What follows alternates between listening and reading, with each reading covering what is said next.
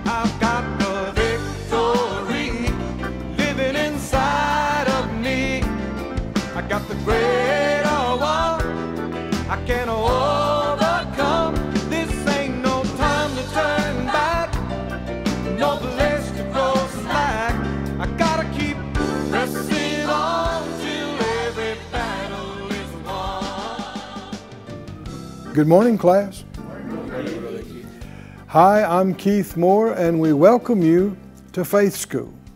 Faith School's the place where my spirit is fed, where my faith grows stronger, and where I learn how to be an overcomer. You want to join us in these confessions. We don't do them just for no reason.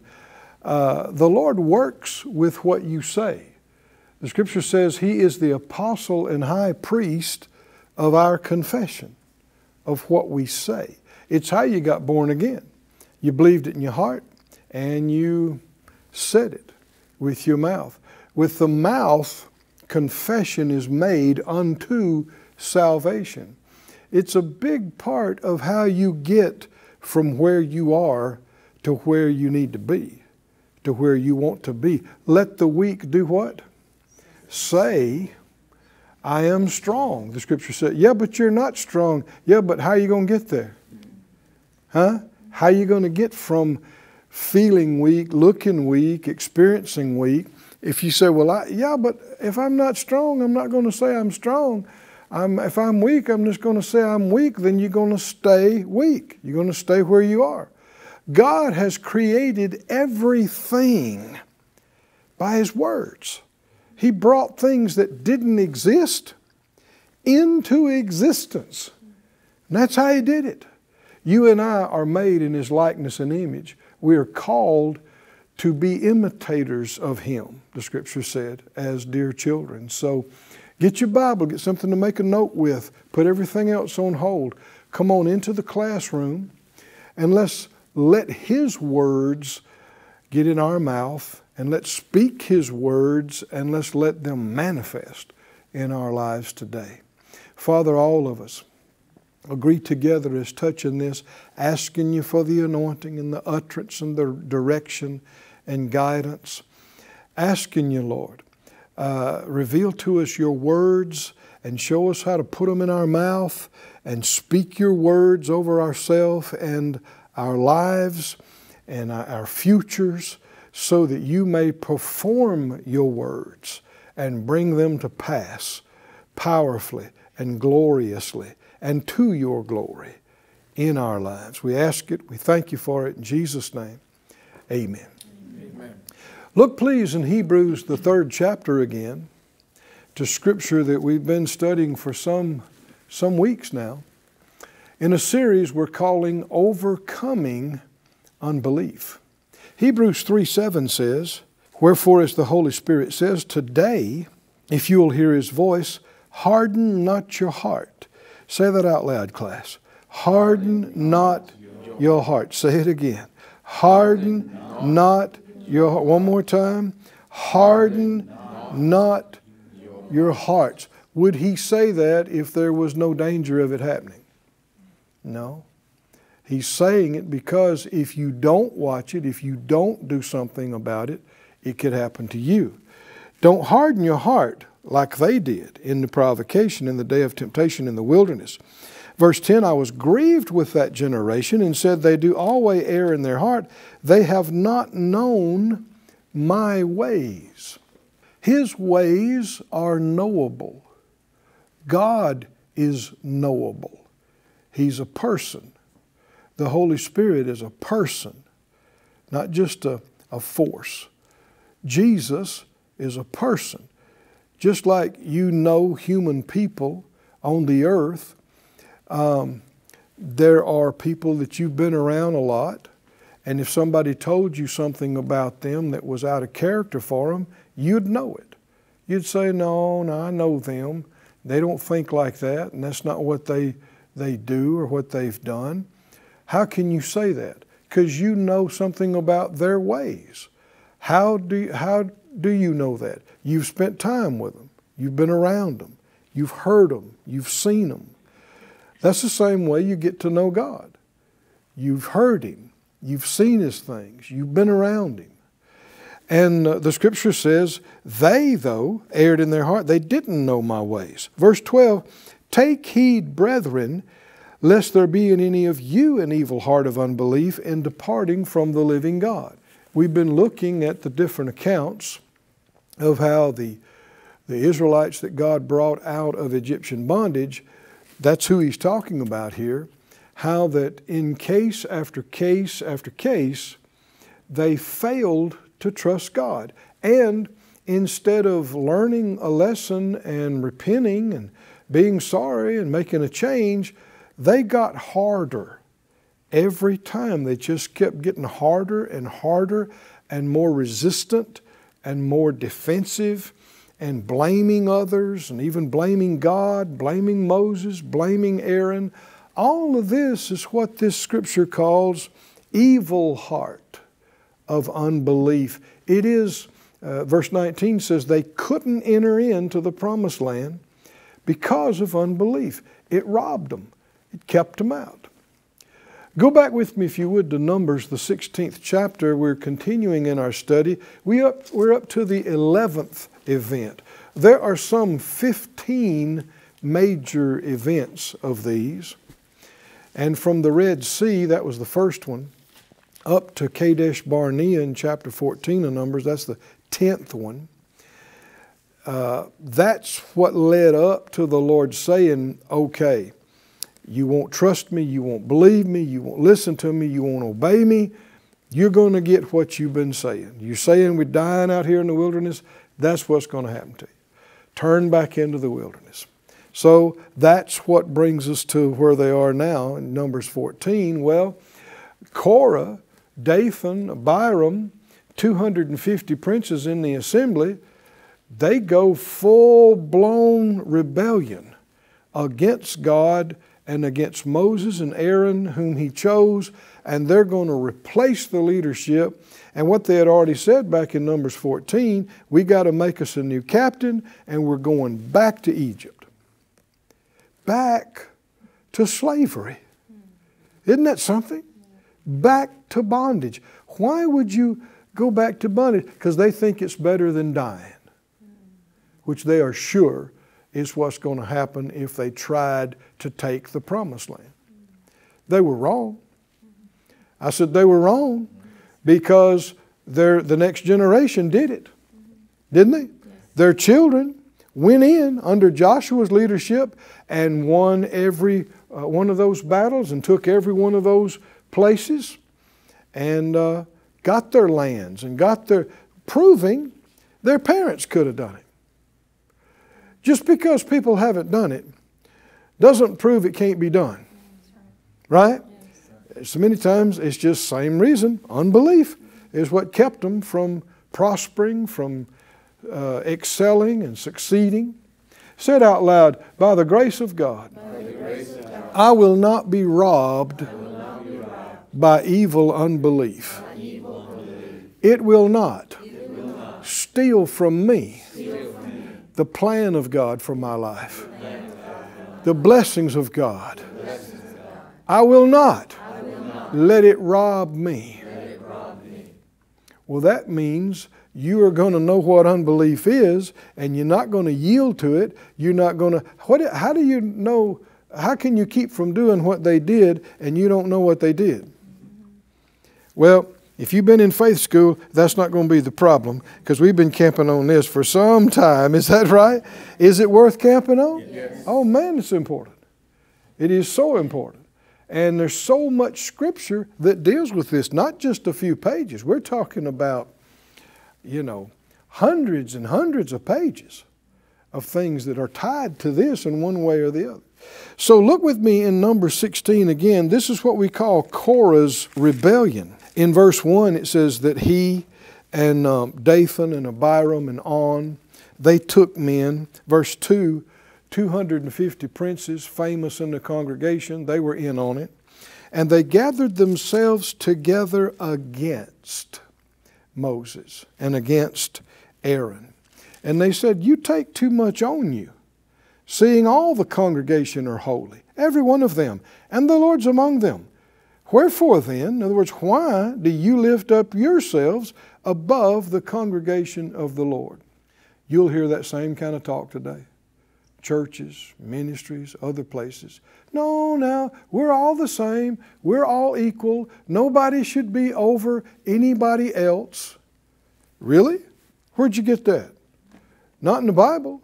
Anybody that said that, well, the people who said this didn't last through the end of the chapter. Do you really want to agree with that? That that's who you want to hook hook up with and identify with? No, we are all loved of God. We all have rights to forgiveness and cleansing, and the Holy Spirit and healing, and the list goes on. But God also has made choice from among us, chosen and called and anointed to lead uh, others. And the Bible says that we are to know those who are over us in the Lord and esteem them very highly in love for their work's sake. We're to submit ourselves to those who are over us. That's New Testament language. Over us in the Lord. Is there anybody over you in the Lord? You should be able to name people, human beings, men and women. If you can't, your, your structure of your life is not right. And you're not protected like you should be. And you're not respecting God the way you should. Now, human beings, their biggest fault is they're like you. they don't know everything. They've made mistakes. And they could be wrong and they could make mistakes. And you, you may not be able to fully res- respect or appreciate everything a person in authority says or does but you must respect the place or you disrespect God who gave them the place. Can you see this class? Uh, a lot of folks nowadays they don't don't uh, understand these things because they've gotten so far from the Word. But is it true that God never changes? Yes. Never changes. The way He was here, recorded in number 16, has He changed at all since then? That was a little bit weak. Huh? He either changes or he doesn't. No, he has not changed. He doesn't need to. He was perfect then, he's perfect now. Our covenant has changed. Our access to him has changed. Thank God. But he hasn't changed, and he never will. Do you want to get to know him the way he is, the way he's always been, not somebody's goofy modern idea? of who they think he is, but who he really is. Um, these men, you know, led this rebellion against them, and Moses uh, told them to uh, take censers and come out tomorrow, the next morning, the next day, and they would all, Korah, Dathan, Abiram, and all the 250 princes, they would all offer up incense with their censers. And he said, The Lord's going to show whom he has chosen. Now, you wouldn't have to think too far to think, man, could you get in trouble doing this? Because they had seen Aaron's sons, his two uh, eldest sons, were consumed with fire. When they came and offered what the Bible called strange fire with their censers, everybody knew that. Everybody knew that only the priests, only the priests, were to do this, were to even handle or have used this particular incense or the holy anointing oil. But see, it goes back to what Korah and them were said look, everybody's holy. We can all do this. What are you going to say to that? You can just argue with ideas, but Moses he, he, he was close to God. He didn't do that. He fell on his face. What's he doing? He's seeking God. He knows this is a big deal. This could result in, in swift judgment. What, what do we do, God? And the Lord told him. He got up and he said, Okay, everybody's holy, huh? Well, all of you get your censers. You can play priest tomorrow. That's my paraphrase. Get it? You can load it up with coals and, and holy incense that nobody's supposed to touch and handle except the high priest, but everybody's holy, right? So get you some and come on out. Well, they did. And uh, verse, skip down to verse, uh, uh, well, verse 18. They took every man his censer, put fire in them, laid incense on it, stood in the door of the tabernacle of the congregation with Moses and Aaron, and Korah gathered all the congregation against them to the door of the tabernacle of the congregation, and the glory of the Lord appeared to all the congregation.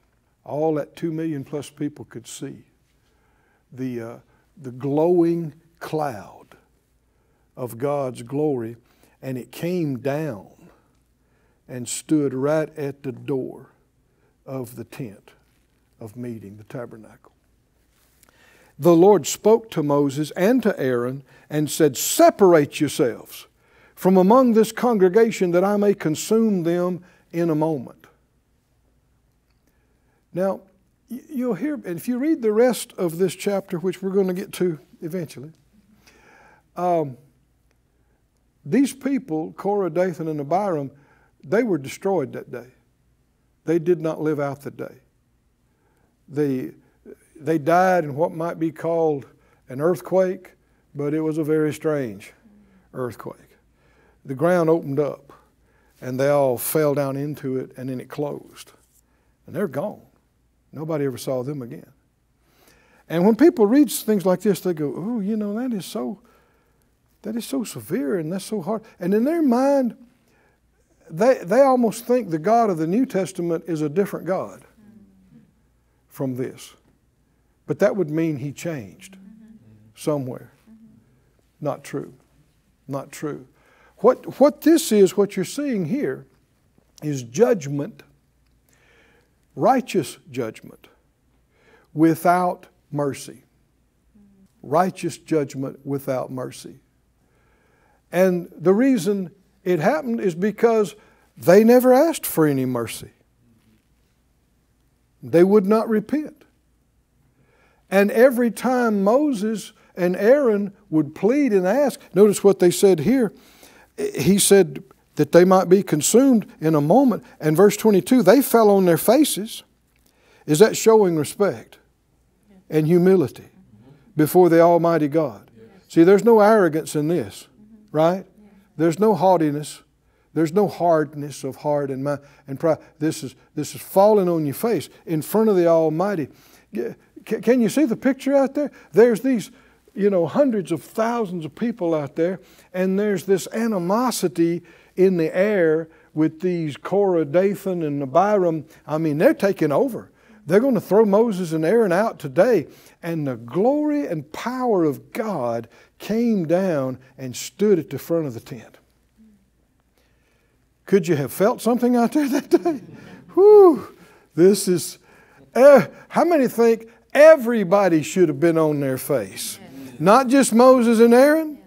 What if Korah and Dathan had, and Abiram had said, Oh God, what have we done? And thrown the incense away and fell on their face? Well, it'd be a different story. I said it'd be a different story. Yes.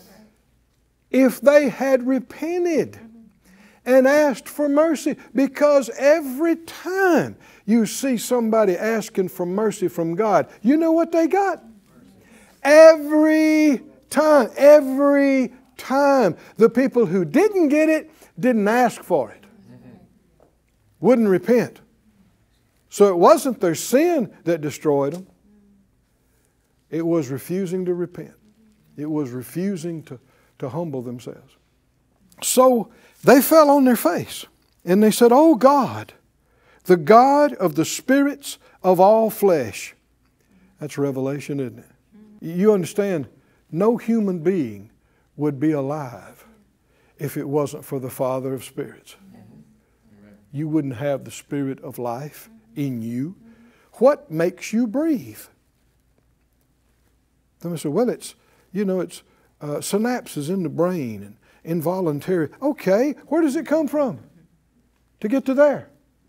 What makes it work? What's the source? You can't see it under a microscope.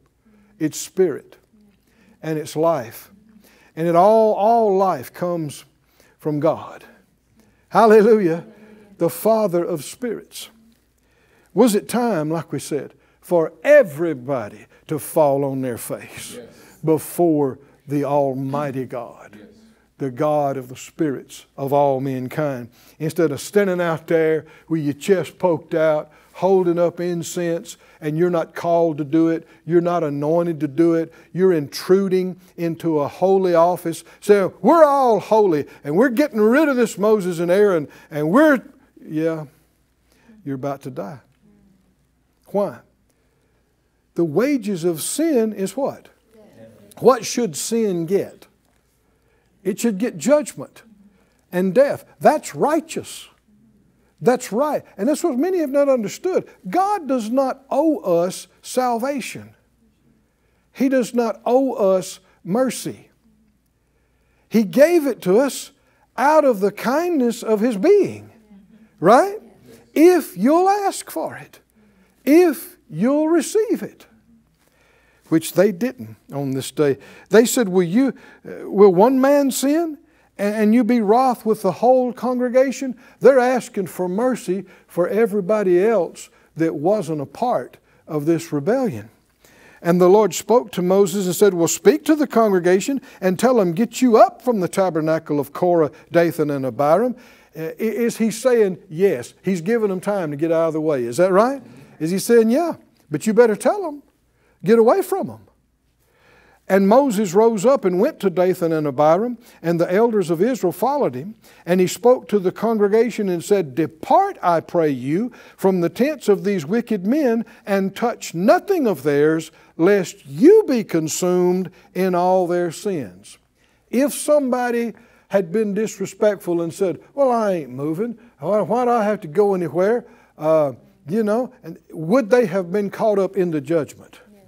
would they have been consumed? Yes. Anybody that didn't would have been uh, judged and died that day as though they were a part of the rebellion. Why? By association, by refusing to separate yourself from it. Is that still true today? Go with me to the book of Revelation. Is Revelation in the, in the New Testament? Yes. The Bible said, separate yourself.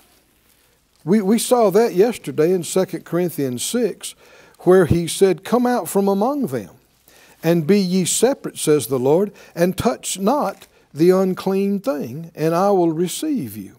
In Revelation, the 18th chapter, you don't get any more New Testament than this.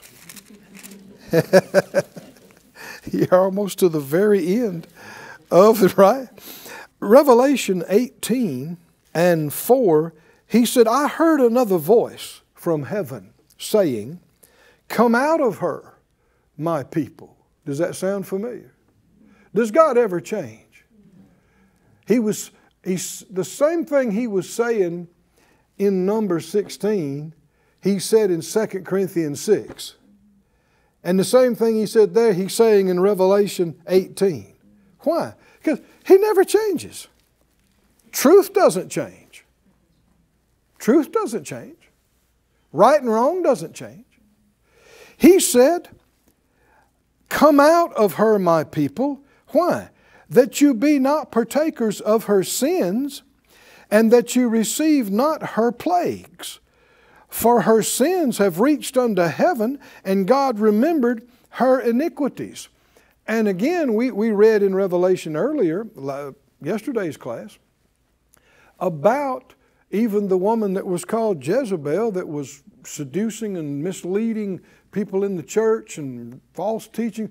And he's talked about he gave her space to repent and she didn't repent, and how that judgment was going to come on her and those that were with them, except she repents. You mean Jezebel could be saved? Uh huh. Jezebel could be spared? He said it if she would repent. But the problem was, people wouldn't repent.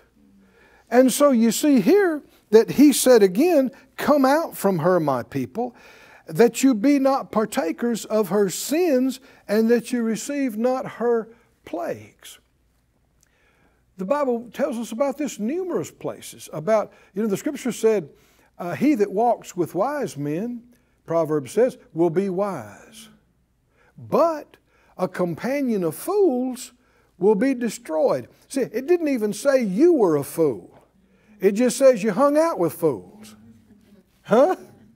If you hang out with fools, what will happen to you? Well, you, same thing will happen to you that happens to the fools, and it could argument could be made that you a fool too for hanging out with fools. now, sometimes people have not thought this way because they think, well, no, I'm a Christian, I'm saved, it won't matter, you know, I'm trying to be the light of the world, and so I, I minister to them. Are you ministering to them, or are they? Are you conforming to them? Mm. Huh? Are they coming your way? Are they coming to church with you? Or are you going to wrong places with them? Come on, can you see this? No, and that's why the scripture talks about corrupt communications, evil communications, rather. 1 Corinthians 15 says, evil communications corrupt good manners or good ways, good ways of living and ways of life. Does it matter who you hang around, who you fellowship with? Who you're involved. It can matter so severely that if people are so hard headed and stubborn and defiant, and they've been that way for years, and it get, it, it'll come to a point where they get to the end where they're not going to make it. They're going to be destroyed because they wouldn't ask for mercy and they wouldn't repent. Do you want to be around them when that happens? You don't want to be because you lest you get caught up in their punishments. Isn't that what he said? Uh, so that you won't be partakers of her sins and so that you won't receive her plagues, the things that's happening with them. And so that's why he told them, get away from Korah, get away from rebellion, get away from people who are defying God and blaspheming and mocking God. Get away from it. Separate yourselves and don't even touch that junk and the stuff that's associated with them, and you'll be safe.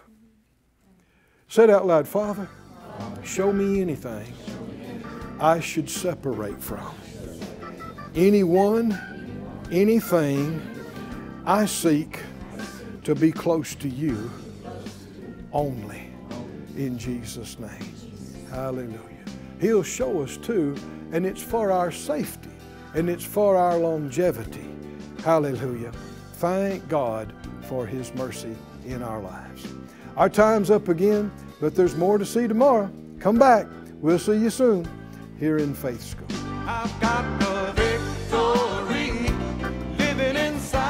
Thank you for joining us at Faith School.